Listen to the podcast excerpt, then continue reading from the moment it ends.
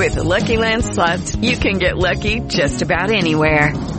This is your captain speaking. Uh, we've got clear runway and the weather's fine, but we're just going to circle up here a while and uh, get lucky. No, no, nothing like that. It's just these cash prizes add up quick. So I suggest you sit back, keep your tray table upright, and start getting lucky. Play for free at LuckyLandSlots.com. Are you feeling lucky? No purchase necessary. Void where prohibited by law. 18 plus terms and conditions apply. See website for details. Lucky Land Casino asking people what's the weirdest place you've gotten lucky? Lucky? In line at the deli, I guess? Aha, in my dentist's office. More than once, actually. Do I have to say? Yes, you do. In the car before my kids' PTA meeting. Really? Yes. Excuse me, what's the weirdest place you've gotten lucky? I never win and tell. Well, there you have it. You can get lucky anywhere playing at LuckyLandSlots.com. Play for free right now. Are you feeling lucky? No purchase necessary. Void where prohibited by law. 18 plus. Terms and conditions apply. See website for details. Hey guys, it is Ryan. I'm not sure if you know this about me, but I'm a bit of a fun fanatic when I can. I like to work, but I like fun too. It's a thing. And now the truth is out there. I can tell you about my favorite place to have fun. Chumba Casino. They have hundreds of social casino style games to choose from with new games released each week. You can play for free anytime, anywhere. And each day brings a new chance to collect daily bonuses. So join me in the fun. Sign up now at ChumbaCasino.com. No purchase necessary. Group. Void were prohibited by law. See terms and conditions. 18 plus. Hello, welcome to the Snooker Scene podcast. I'm Dave Hendon. Uh, after last week's, uh, I was going to say episode, some people have called it a cry for help. Uh, when we only had two emails, I'm glad to say uh, we've had so many emails come in. We'll get to them later. Um, but uh, of course, I asked for people's favourite player. I've had so many that I'm going to have to actually have to cut the podcast into two. So there's going to be another episode later this week. Otherwise, it would literally go on for probably two two and a half hours, and uh, that's a lot of talking, a lot of listening. So there will be two episodes this week for this week only. Uh, Monday and Thursday, and uh, all the emails we read out. So if you don't hear, your, hear yours in this edition, it will be in the one later in the week. We've had a lot of emails. I appreciate them all. We're back in business. That's what we're saying, and uh, we'll come to that shortly. But of course, uh, just finished on Sunday night the World Mixed Doubles in Milton Keynes. Uh, it was uh, the first staging of this event for many years thoroughly enjoyable actually. Um, had a really nice feeling about the place. I think whenever you have a different format, a different, I mean, snooker doesn't change, but in terms of the format, it does, uh, it does kind of bring out the positivity, and I think we certainly saw that around the venue, and hopefully that translated to people watching on television around the world. Uh, congratulations to Neil Robertson and Mink Nutcharut. I mean, start of play Sunday, nobody thought they were going to win it. I'm not sure even they did. Um, they didn't. It wasn't only that they were bottom of the table with just two frames won on day one. They didn't really look like they were enjoying it. There was no chemistry between them really. Uh, whereas with the other three pairings, you saw you know good chemistry. Certainly Ronnie and Reanne were chatting away. Selby and Kenna, you know, were sharing smiles and really encouraging one another. And indeed Trump and On Yee. But uh, Robertson and Mink, there is a, an obvious sort of language barrier there. But there was very little interaction. But everything changed on the Sunday afternoon. They beat Trump and On Yee. I think the catalyst was definitely Mink's 74 clearance. That was a terrific break. We saw Robertson really appreciate it and started to think, actually, you know what, we could actually do this. They really needed to win that match 4-0 to stand a realistic chance. Still needed Selby and Kenna to beat O'Sullivan and Evans. That happened. The stars aligned for them, and of course they won the final 4-2. They won £30,000 each. Great story, great victory for them, but really the purpose of this event was to show a different side of snooker, a different image of the game, certainly to foreground the female players, women's snooker. I think it achieved all of that. Uh, obviously not every frame was, you know, lightning fast stuff. It was never going to be. Doubles has never been that. Um, I was talking to Nick Metcalfe from Talking Snooker. He, he, was here, and I was saying that people have a sort of rose-tinted view of the old Hofmeister World Doubles. They remember the tournament and the era that it was played in, but maybe not so much the snooker. And doubles has always been stop-start, um, and that's why that tournament went away. It didn't get anywhere near the viewing figures of the other big ITV events of the time. For me, I think, I hope this event is here to stay, but I think two days is enough. I don't see any logic in expanding it to be a week-long event. I think two days is enough. I think it's good to have it as a curtain raiser before the British Open. The crowds weren't great, weren't terrible. They were about what you expect in Milton Keynes, really. It's not um, most ideally sort of placed venue, I don't think. Um, but it was perfectly fine for, for the first uh, event and hopefully people enjoyed it and hopefully, you know, it got people talking. There was certainly quite a lot of press around the event and, uh, I mean, Ronnie O'Sullivan, I saw very briefly after he after uh, he was knocked out with Reanne Evans. He, he seemed in a pretty chipper mood. He tried his best. He seemed to enjoy partnering Reanne. It was again, it was a, a, a different challenge for him. We have actually had an email hot off the press from Jonathan Ford uh, as the, the last ball kind of went in. He says, uh, just to say, I really enjoyed the World Mixed Doubles event that's just finished. It was fresh, innovative, and an intriguing format that proved its worth with the team in last place before Sunday coming through to qualify for the final, albeit with a little help from O'Sullivan and Evans failing to secure the frame they needed. I felt the comments on the women on occasions were maybe a little patronising, but nonetheless a really enjoyable two days. I know it all comes to money, but the team dynamic of the event would, I suggest, prompt louder calls for another World Team Cup or a continental team event, i.e. Europe v Asia, Great Britain v China, but time will tell. Thanks for always, as always, for a stimulating and fascinating listen. Thank you very much, Jonathan Ford, for that. Um, yeah, the team sort of thing. I mean, it's interesting this Laver Cup where I mean Roger Federer retired, which is why that event got so much um, publicity. But actually, it has become a big thing that in tennis, um, and obviously, you know, we've got the Ryder Cup, the Presidents Cup in golf, the Mosconi Cup in pool. It does seem that there is an opportunity in snooker for some sort of team event. Obviously, uh, you know, the old world doubles as well. But as I say, I'm not sure I'm not sure a week of doubles is really what we want. Maybe a sort of three day team event would work. It all comes down to the commercial side. Is there a broadcaster? Is there a sponsor? Is there interest for it? And, um, you know, I'm sure you know, the uh, World Snooker Tour are not uh, are not immune to the fact that um, that uh, this is uh, this is something that is possible, but you know, it's not just as simple as clicking your fingers. Clearly. Anyway, of course, the uh, the World Mixed Doubles gives way to the British Open, the arena being re-rigged overnight. And uh, the first thing to say about the British Open is uh, a big thank you to World Snooker Tour for deciding to name the trophy the Clive Everton Trophy in honour of Clive, who of course is just retired after well nearly six decades of snooker journalism, 51 of them as editor of Snooker Scene. Um, of course, in the 1980s, he was uh, reporting the old British Open. He commentated on on when it was on Sky as well. And uh, listen, just a great gesture, and really delighted that uh, that they've taken that decision. Uh, I understand it was one of the easiest decisions they ever took in the board meeting. It took about 30 seconds to discuss it. They all agreed it was a fitting honour for Clive, who I can tell you as well is uh, is very uh, touched by it.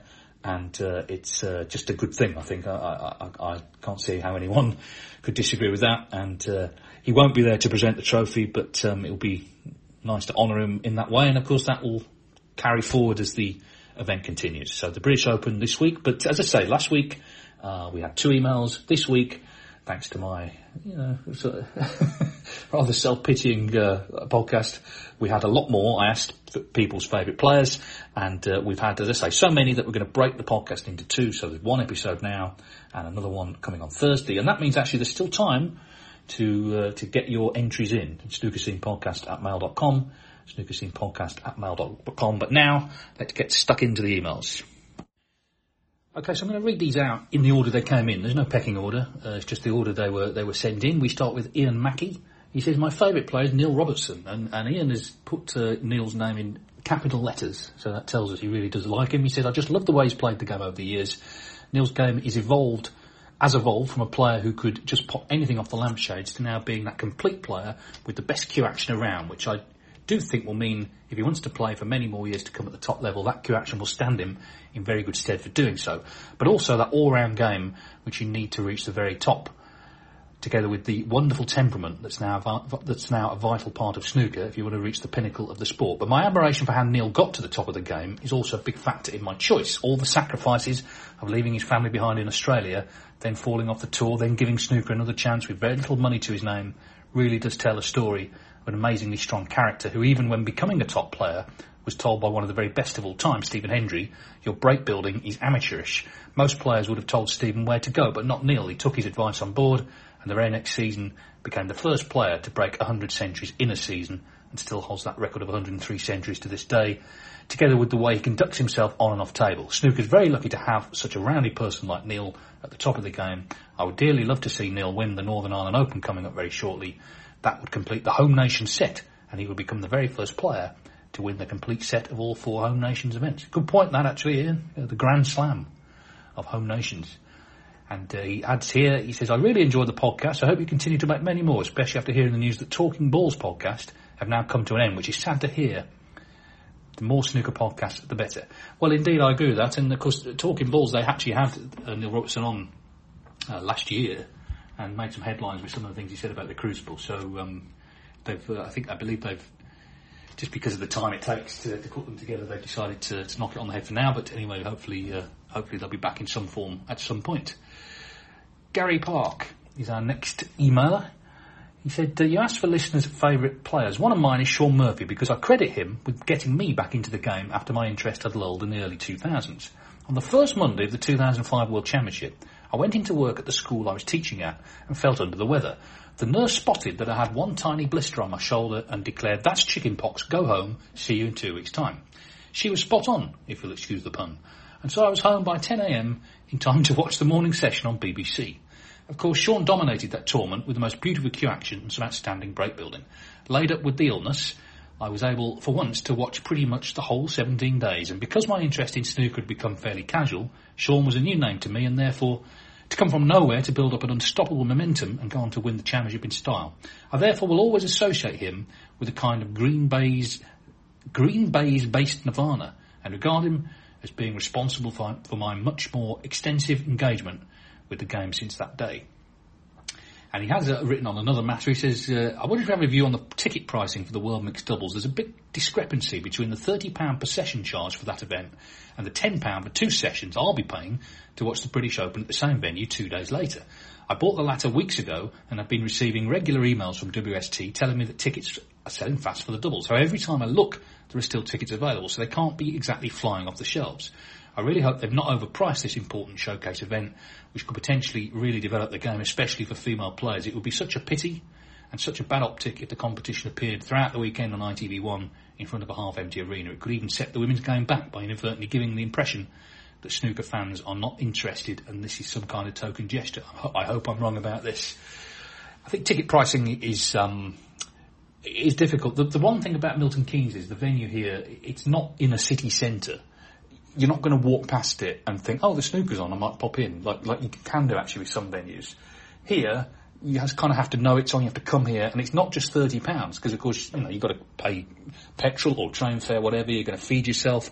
It soon adds up, and as we know at the moment, uh, you know, people are struggling a little bit for, for money, and and it's not uh, a great economic climate. So that, uh, these are things Snooker have to factor in. But you're right, there is a discrepancy between the, the two events. There's no two ways about that. Move on to Paul now, who says, I love the podcast, keeping my mundane drive to work slightly less mundane. Keep up the good work. Thank you, Paul. He says, my favourite player to watch was Tony Drago. The black shirt when the vast majority went for the traditional white. The speed, quickest competitive century to date, I believe. Also his weaknesses were endearing. Heated temper and how animated he could be. A missed black out of nowhere and his lack of ability with the rest. All in all, my favourite player to watch. Exciting, slightly exotic and on his day a genius. Yeah, I mean, that's a great description of Tony Drago. Exciting, slightly exotic, and on his day a genius. Fantastic talent. One of the biggest gaps between his best snooker and his worst. Um, one of the fastest ever frames, three minutes. In fact, it was his birthday last week. He's 57. I hope Tony's well. I know he was unwell at one point, but uh, from what we've seen of him more recently, he's looking better. And he, he's one of those players. Okay, there were, there were better players who, who achieved more, but if Tony Drago was playing, you would be watching that's he's one of those players you would turn on because you knew you could see something incredible, and you knew that you would see someone who wore their heart on their sleeve. And Tony, one of the great characters. I know he watches a lot of snooker still, watches it all actually, and uh, I hope he's I hope he's doing well. Uh, ben Smith. He says, thank you for the podcast. I've listened since the start. I've enjoyed each edition. You've obviously got high standards, Ben. Uh, he says, uh, you continue to be so creative in your d- ideas for the show. Well, thank you. He said, Your question, who's your favourite player, brought to mind something which I'm going to attribute to Pink Floyd's David Gilmour. First mention for him on the podcast. Although I cannot find corroborating evidence, so it may have been another high profile guitarist in a magazine article when they're asked for their favourite players. His answer was that every guitarist is a fan of every other guitarist. To me, I imagine that you can get enjoyment from a technique very different to one's own. The comedian Brendon Burns makes a similar point that a comedian who is stylistically much different to him still has more in common with him than a non-comedian. My laboured point is that I watch snooker as entertainment. I watch games enjoying all the players' different ways of addressing the challenge of getting to uh, circa 70 points first. I am to some degree a fan of snooker more than one player. I don't think a football fan could say I'm a fan of the Premier League in such a way. Allegiance to a team is much more a part of that sport's fabric, I believe. Snooker too has the oft-mentioned peculiarity that in that the greatest ever player, don't even need to write his name, such is the omnipresence of that epithet, is often supported over an underdog, even by casual supporters. Would this be the case if the commonly chosen adjectives, mercurial, complex, frustrating, were taken away from analysis of his character and only those which applied to his play were used, genius, creative, attacking? I think so. The style of play itself is intoxicating, even taking the human out of the equation. We know that two donkeys make a good race. Is that a Hearnism? Competition is one of the fascinations of the game. A competitive match is hugely entertaining, regardless of all the players involved. Style, problem solving, including decision making, focus, these are all shared by all players, and that challenge is what makes the sport for me. Push comes to shove though, it's Matthew Stevens. so there we are, that's, that's how to write an email. You know, the, big reveal came at the end there. He was going to be saving it up. We got to it in the end. Matthew Stevens is Ben's favourite player. Um, Richard Bassey. Might be Barzy. Anyway. He says, this was an easy answer for me. It will always be Steve Davis, OBE.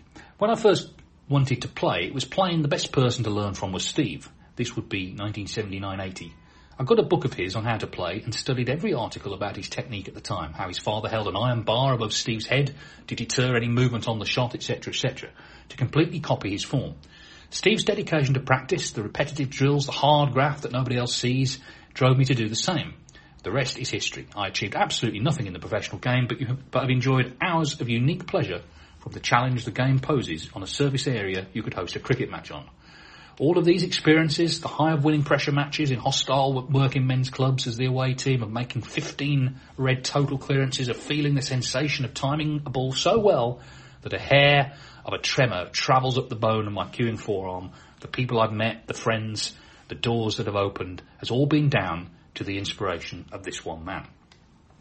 As I continued to follow Steve through the 80s, I admired the way he carried himself at all times, with such humility and sheer professionalism, to the point where the biggest gripe his critics could poke at him during this time was his response to David Vine in the immediate aftermath of that 1985 final. And to that end, I find it hard to believe the normally dry-witted British public failed to catch Steve's joke when he replied deadpan to Vine, yes, it's just happened in black and white, but rather chose to focus on the curtness of the reply. Yes, that was the height of controversy Steve courted in that golden period. I don't remember him ever complaining about anything either. You may say he didn't have much to complain about as he won everything, but there were occasions which arguably he could have had cause, such as the borderline ferocity of Alex Higgins' supporters during a 5-4 Masters defeat, the booing on a number of other occasions for nothing more than him being better than the rest. In my view, he went on to become and still remains snooker's greatest thinker and ambassador. As a thinker and in articulating deep snooker analysis, I can only name Clive Everton, MBE, as a contemporary. As an ambassador, Steve stands alone. Yes, they quickly labelled him boring, but Barry and Steve quickly turned that on its head by embracing it and the spitting image puppet that came with it. And if boring means bringing to the game and a large section of the following that he brought, there should always be a place for it. There's a whole book we of a certain age could write about Steve Davis and our relationship with him. I still have the first two autobiographies he published, Snooker Champion and Frame and Fortune. I bought them with my pocket money back in about 81, 82 and also still have my Steve Davis Riley Snooker Cue, born in 1985 with winnings from a bet I'd placed on Steve winning the 84 UK final. Steve will always be my favourite, simply for the length of time I've lived alongside his life and all I personally feel I owe him for the enrichment I've had from his inspiration. What about that? You see, these emails, you know, they're not just, the people haven't just thrown them together, they've thought hard about them. And hear from Richard there very clearly, I think articulating something a lot of British men who, snooker players around snooker, sort of north of 40, so sort of 40, 40 to sort of mid 50s maybe. Um, certainly players, you look at a player like Michael Holt or, or John Higgins, they, they sort of fit that age category. They were always Steve Davis fans. You know, they obviously liked Jimmy White and Alex Higgins, but they were Davis fans. Ronnie O'Sullivan in 85 was a Davis fan.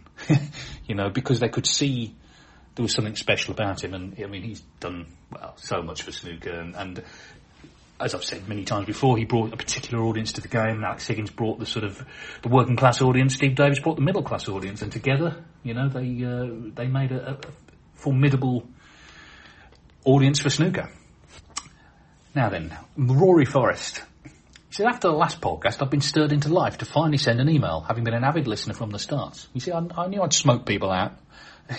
so I'd like to start with my favourite player, without doubt, that is Stephen Hendry. So we've gone here from Davis to Hendry, but as I say, I'm reading these out in the order they've come in. I haven't planned anything. anyway, he says that in the late 80s, I was a, I was a pre-teen, just getting into snooker and pool, being able to play both at my local youth club twice a week. Very quickly, my interest in the game became, became all-consuming, and like Hendry, I got a six-foot table for my birthday. Sadly, this is where our timelines separate, but I did play whenever possible, and of course avidly consumed any of the limited, by today's standards, broadcasting of snooker on telly. To this day, I still watch hours and hours of 80s, 90s snooker on YouTube, which has been an enormous source of pleasure. When Hendry came on the scene, he completely changed the snooker world. Today, I feel his achievements and performance level are not truly appreciated, or at least are too easily dismissed. I hate the term prime, but for sure, when at his best, Hendry played to a standard the equal of anyone who has ever played the game. For me, that is not up for debate. What is also forgotten is just how much of a natural talent he was. If you watch his early career, he played quickly and instinctively, and as we all know, was fearless and is perhaps the best ever player under pressure. Finally, he was a Scot. At the time, as a nation, we were not overly endowed with world-class sportsmen and women. All of a sudden, we had someone at the top of the tree, and that brought us an immense sense of pride. And now he carries on here, and we'll, we'll read the rest out. He says, I have, I believe, a couple of world-class niche and pedantic points to make. Well, if, if ever this, if ever there was a podcast for niche and pedantic, pedantic, then this is the one. Number one, referee respotting the colours, or not respotting as it goes, to avoid damaging the cloth at the precise position of the colour. It seems all professional referees place the ball on the table next to the small cross, then roll the ball approximately uh, to where they deem the correct pos- position to be. How on earth can they know how far to roll the ball? So that is exactly in the right place. In my opinion, they should return to simply spotting the colours when one is potted. After all, cloths are replaced very frequently, and I don't think it would cause any issues. That was the niche, and now to the pedantic. When clearing up, why do most players not attempt to pot the black? it is the ball that is on. By not attempting, it surely by not attempting it, surely this is a foul, no matter if it's inconsequential or not. This has always bugged me. Well, they, they, I suppose they, yes, I mean, is it a foul? I don't know. I don't think so. Um, it's just uh, kind of accepted that, you know, you, you don't have to. But uh, Cliff Thorburn, famously, when he won in 1980, he took an age after potting the pink to decide not to pot the black. It was a very strange ending to that final against Alex Higgins. Of course, he's better known for a black that he did pot three years later. But anyway, thank you for your comments about Stephen Hendry. And what we're seeing already is the very personal connection that snooker fans have with players. Already talking there about growing up in Scotland and having someone maybe not that much older than him, you know, conquering the world and the inspiration that that can can, can give you. So uh, this is all good stuff. We have now Isaac, and uh, he says, "I'm a 15 year old snooker fan." and recreational player from Berkshire, and I've been listening to your podcast for a while now, but never thought to email in. I know you didn't get many emails last week, so I thought I'd take my chance. My dad loves snooker just as much as me, so the first time I was introduced to snooker was when my dad sat me down the morning after John Higgins made the 11th 147 in Crucible history. So this would have been, uh, I guess, two years ago. I only watched that frame and I loved the visual beauty of all the balls disappearing off the table, but wasn't as impressed as I should have been as I didn't appreciate how difficult it was to compile a 147. Well here, I'll break in here, Isaac. This, uh, this gives you something in common with Donald Sutherland. Now Donald Sutherland, a very famous Canadian actor, uh, Don't Look Now and all that. Um, and he, uh, I've told this story before, but you know, we're amongst friends. Uh, he, being Canadian, he turned up to watch Kirk Stevens at the Masters when he played Jimmy White in that semi-final in 1984 and uh, arrived late. So the first frame he saw was Kirk Stevens making the maximum, and everyone's going mad, and you know, and he's thinking, "Wow, they, this snooker really is popular. They really get involved." Maybe not appreciating that the, the, the, frame was particularly special, but anyway, that's uh, that's Donald Sutherland. Let, us continue with the email. Um, Isaac says, I remember watching the Kyren Wilson interview after beating McGill in that epic semi later on in the tournament and was stunned by how much the game could mean emotionally. Shortly after this, tournament, my dad bought me a 6x3 table to play on, and after some weeks and months, I was able to make half centuries on it. I then visited the Lavender Park Golf Club near me to play on the full-size tables out there. There, I loved it so much, and now play regularly. To answer your question from last week, my favourite snooker player is Shaun Murphy. He's incredible to watch when playing well, especially the ridiculous long pots he can produce, and also he's a great character in the sport. I love his podcast. I admire him for overcoming some of the troubles in his earlier life.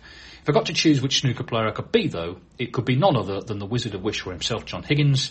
The temperament, tactics, technique, ability under pressure, especially to pull off his trademark clearance, and most of all his, consist- his, consist- his consistency. I got it out on the fourth attempt there. Consistency is to be admired greatly. Thank you very much, Isaac. And uh, I don't know if anyone's keeping score, but that's another vote for Shaun Murphy. I'm not going to keep score because you know, it's, not, it's not a popularity contest, but uh, there we have another vote for Shaun Murphy. Uh, Christine Clements. She said, I'm not a massive snooker fan, but I've enjoyed it for years and love the podcast. I only really watch the big tournaments, but like to keep up to date with what's happening in between. My favourite player, I think, is Mark Selby. I have lots of players I like seeing do well, but Mark would be the one I'd like to see win over everyone else. I'm in my mid 40s, so of course I love Ronnie. I don't think you can be my age and not love Ronnie, as we've been with him through all the ups and downs. I first really remember liking Mark when he lost to Ronnie in some final years ago. My specific snooker memory is woeful, I'm sorry.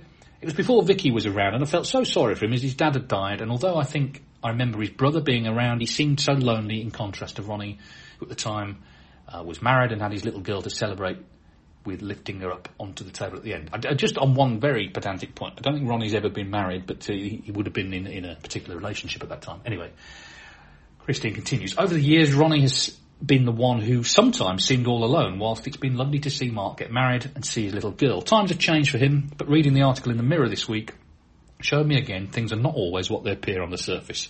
Looks to me he has a lovely, he's a lovely, decent man.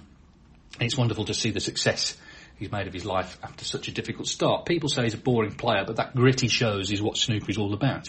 In contrast to Ronnie again, Mark is always watchable. Doesn't hurt that he's also very good looking. Ah, so we, we got to the point here, haven't we? Uh, he says, whereas there have been many times over the years, I just can't bear to watch Ronnie implode yet again.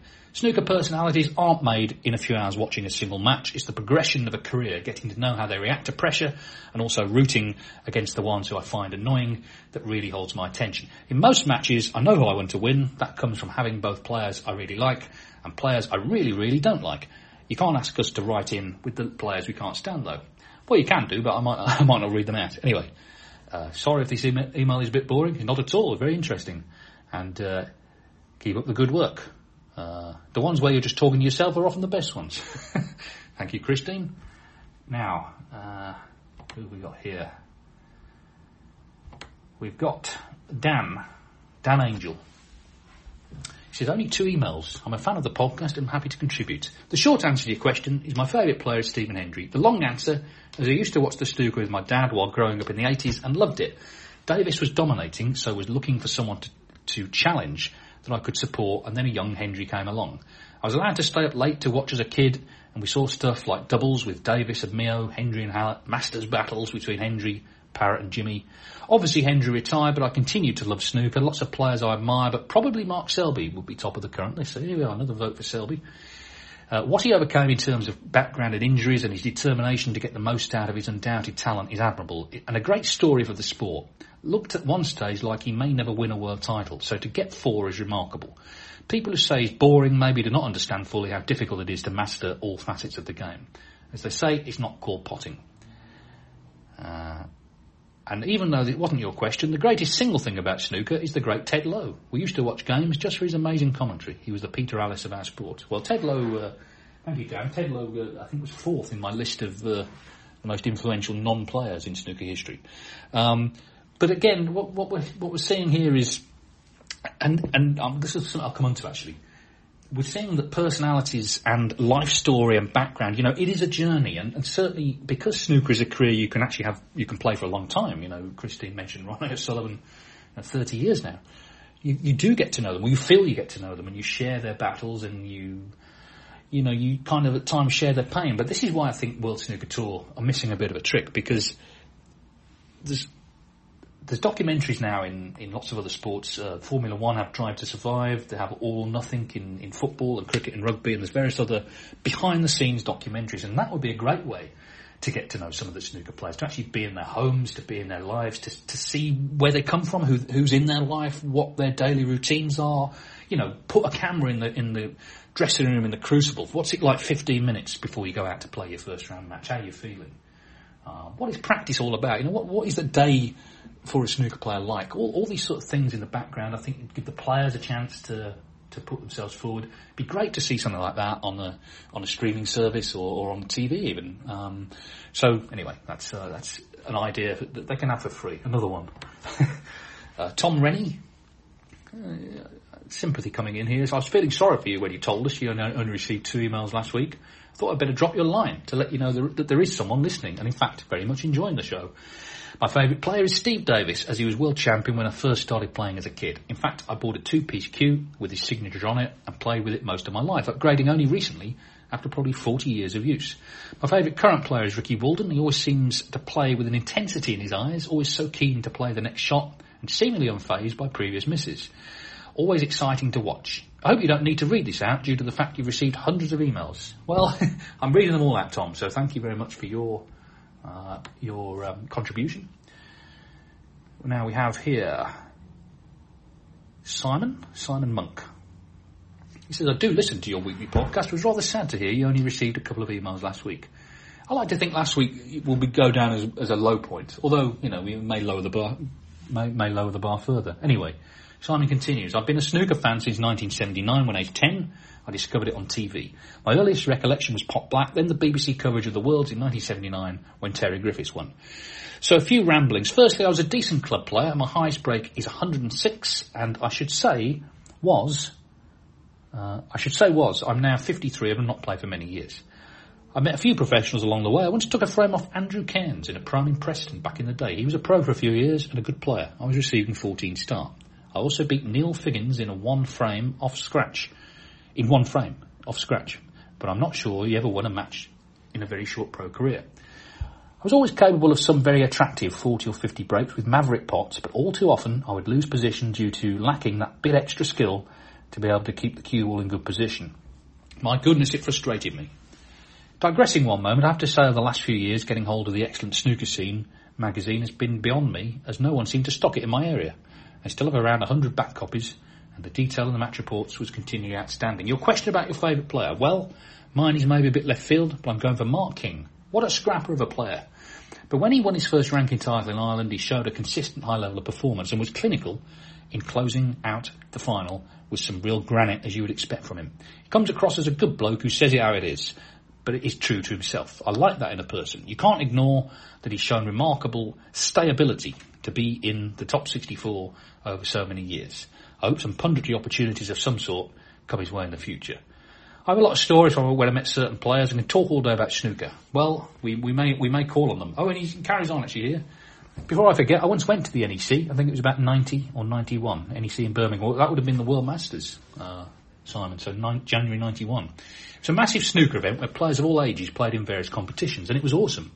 I remember standing next to this rake-thin ponytailed lad as we watched some young prospect pot everything in sight. This young player must have been about 15. Maybe he ended up being one of the class of 92. I can't recall the lad's name. The ponytailed lad standing with me was none other than Peter Ebdon, and he was as awestruck as I was watching this kid. It was like an Olympics of cue sports, and with Jason Francis doing innovative events, perhaps we will see something similar in the future. I will close and leave you in peace in a moment. Last night I watched 73-year-old Dennis Taylor beat Maria Catalano in the 900. As Reanne Evans pointed out, it was old school snooker as he potted a couple of balls then retreated into the baulk area. She just didn't get a starter at all. The bird's eye camera angle makes the table look longer and stretched, so it does look different, and the balls seem to be going in at a much faster pace. It'd be interesting to see how fans take to it. Well, this is a digression. Thank you, Simon. Yes, the, the 900 that launched last week. It, uh, as I said at the time, it was on quite late, so you have to be, I guess, a bit of a night owl. But I did, I did watch uh, uh some of it, and I, I did enjoy it actually. Um, the format I'm not quite sure I understand yet because it seems to players seem to keep keep coming back. But listen, they've got amateur snooker on TV, and because it's a one frame format with a with a shot clock and and 15 minute matches, they don't actually stay their welcome. It, it is a bit like a shootout in as much as if the frame's not particularly good, well it'll be over soon, and then there'll be another one coming along. Dennis uh, did well to beat Billy Castle. He sort of twitched the, the first black, but then potted the second one, and a bit of an upset even in even in one frame. Uh, and James, James, Morrison actually has written in on the 900. We'll just we'll just digress onto this. He says, that surfing Twitter tonight, I came across the 900 via a tweet from Phil Haigh showing Dennis Taylor roll back the years and beat recent pro Billy Castle. I looked at the details of the tournament and was impressed by the idea. Essentially another version of the shootout. Given the success of other sports with shorter formats, do you think this is worth the tour investing in two to three more events? Perhaps have decent prize money opportunities, but if you want to downgrade that in terms of tour value, you could only count half the value of the money they actually earn. Uh, would be good to have events like this on the Q Tour. For the record, I much prefer the longer format and agree with your sentiments, for example, about making the UK Championship matches longer in the final rounds. Just seems this type of format as a good place for developing the sport into new markets could work well for international team events. Well, James, it's, uh, it's Jason Francis's uh, format. He's the promoter, and um, he's putting this on for amateur snooker to give amateur players some in- encouragement, something to play for, to get on TV uh, for three nights. And uh, so I guess he's going to be looking, Jason, at the the success of it, how it goes, and, and trying to. I'm sure, knowing him, he will already be looking at uh, trying to kind of take it forward in the future and, and, and really build it up to be something something big. So uh, whether it would come onto the actual tour, I don't know, but for the amateur game, it's uh, it's a bit of a godsend, really. Liam McMullen. He says, I suppose it's time to tell all of Macedonia the strange and embarrassing reason I support Mark Allen. Ridiculous, but all true. Here we go. When 14 or 15 years old, I severely broke my leg and was homeschooled for a few months and lived at my nan and granddad's for this period. They had a snooker tournament on whilst there and I fell in love with the game. Being completely new to the sport, I didn't really understand the nuances of play or technicalities of cue actions or styles, so really every player seemed the same.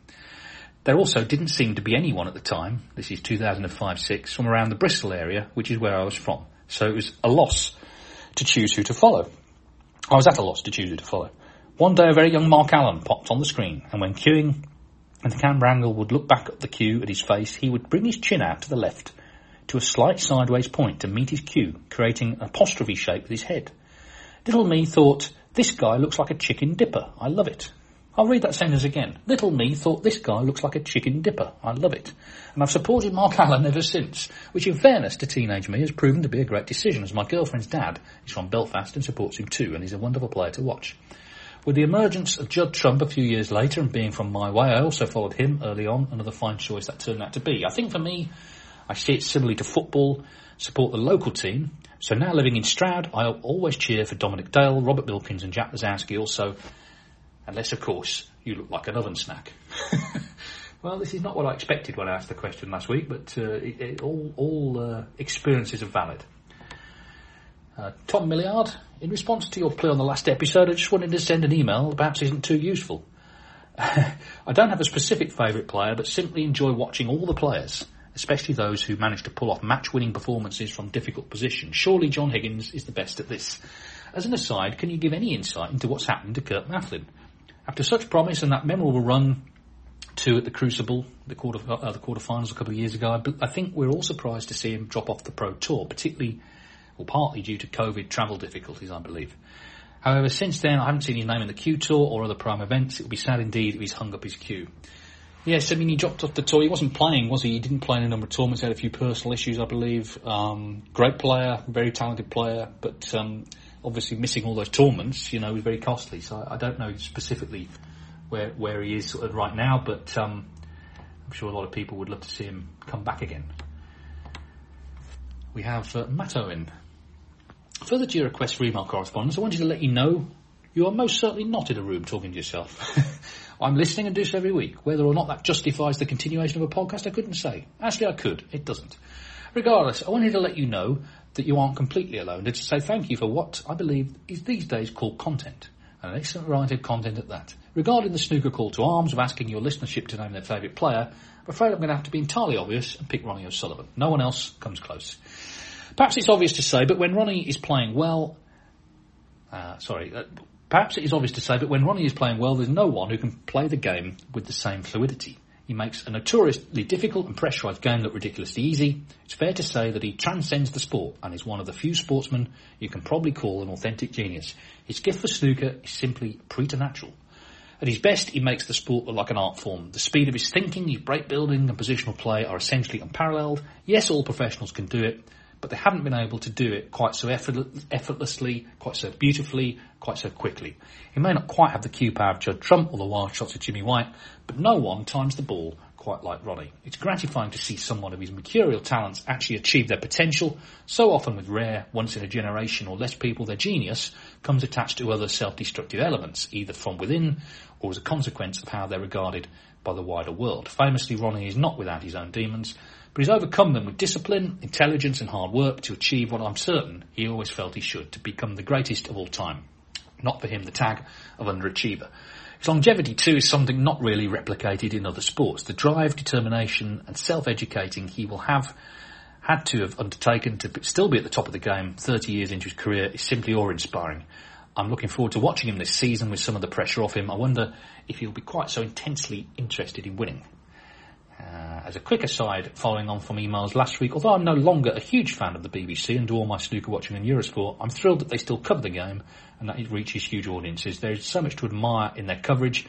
I think we take it for granted that snooker will always be on TV. No sport has a divine right to TV coverage, and there are plenty of niche sports that would love the exposure snooker receives and has done so for decades. I'm thrilled it's on TV as much as it is and feel very, very fortunate about it. And then Matt adds, my wife, not so much. well, you might have to try and convert her. But yes, I mean, you say about Ronnie. I mean, obviously, I expected people to mention him. I think the thing with him is you, he is a character who is prepared to experience pain to get the pleasure. And you see this with his running. He doesn't just go out for a jog. He pushes himself. He pushes his body. Um, and I'm sure, you know, it, it kind of hurts, but the satisfaction of having done it at the end is worth it. So it might be 90% pain for 10% satisfaction. And possibly that is true of his snooker. There's a lot of things he doesn't enjoy about the snooker tour and the, being a snooker professional. But he's put himself through this for three decades and counting for the moments like we saw at the Crucible. Um, obviously when he won. So, um, yeah, that's my, that's my view on that. Uh, now, Andrew Watt says, uh, a long time listener from the very start of the podcast almost, but first time correspondent. Was sad to hear you only got two emails last week, so I'm responding to your call out for favourite snooker players. Being a half centurion, age not break, my first memory of snooker was sitting up late with my dad one night watching it on the box back in the late 70s. However, the first tournament I can remember watching was the 1981 World Championship. It must have been the Easter holidays, as my dad, who was a bank manager, called home to ask what the score in the snooker was. Steve Davis was playing, and I recall loving the fact that he won. But of course, my head and heart was won over by the dashing young fella in the grey suit with the earring, smashing in long pots for fun. Jimmy White is still my favourite player, and I was close to tears every time he lost a world final. These days, of course, Ronnie is a brilliant player to watch, and in my opinion, the most entertaining player there is, though I love watching Jack Lisowski, Luca Brecel, and after his stunning Masters win, I think Yan Bingtao is great too. Fantastic all-round game. Uh, I just wanted to say, great to see your request for a trophy to be named after Clive, and the recent announcement the British Open trophy will be named after him. Thoroughly deserved. Yes, well, indeed. That's Andrew in Edinburgh, and uh, we will we will conclude. This is the first half, remember, so we will conclude with Matthew, Hoffman. So the rest of the emails will be read out next time, and this is a short uh, email. Matt, Matt, Matthew Hoffman is in Flor- from Florida. He says, I know it sounds trite, but my favourite by far is Ronnie O'Sullivan. As an American following the sport across the pond, he's who originally got me interested in snooker. His talent and charisma are second to none, and even his B game is an interesting watch. I love the podcast. I'm happy we're keeping it going. Thank you, Matt. Well, here we are. You know, I mean, after last week's low, we've got so many emails we're having to bring out a uh, second edition, uh, which will be on Thursday. So do join us again on Thursday. In the meantime, it's still time to uh, to get in contact with your favourite players. Snookerscenepodcast at mail.com. That's snookerscenepodcast at mail.com. And we're proud members of the Sport Social Network. And uh, well, uh, the British Open, of course, uh, very much getting underway today. So uh, looking forward to uh, should be a, really good week. And of course, the Clive Everton Trophy being presented to somebody at the end of it. Remember, it's a random draw event as well, so it, does have a certain uh, interesting quality. We're not quite sure. You know, sometimes you look at the draw, you try and predict who's going to win, and the betting community do that, but you can't really do that with this one because anyone can play anyone. That's one of the great charms of the event. Anyway, hope everyone enjoys it. We'll be back on Thursday. For now, though, as we always say, goodbye bye. Sports Social Podcast Network. Judy was boring. Hello. Then Judy discovered ChumbaCasino.com. It's my little escape. Now Judy's the life of the party. Oh, baby, Mama's bringing home the bacon. Whoa, take it easy, Judy. The Chumba life is for everybody. So go to ChumbaCasino.com and play over 100 casino style games. Join today and play for free for your chance to redeem some serious prizes. ChumbaCasino.com. No purchase necessary. Void where prohibited by law. 18 plus terms and conditions apply. See website for details.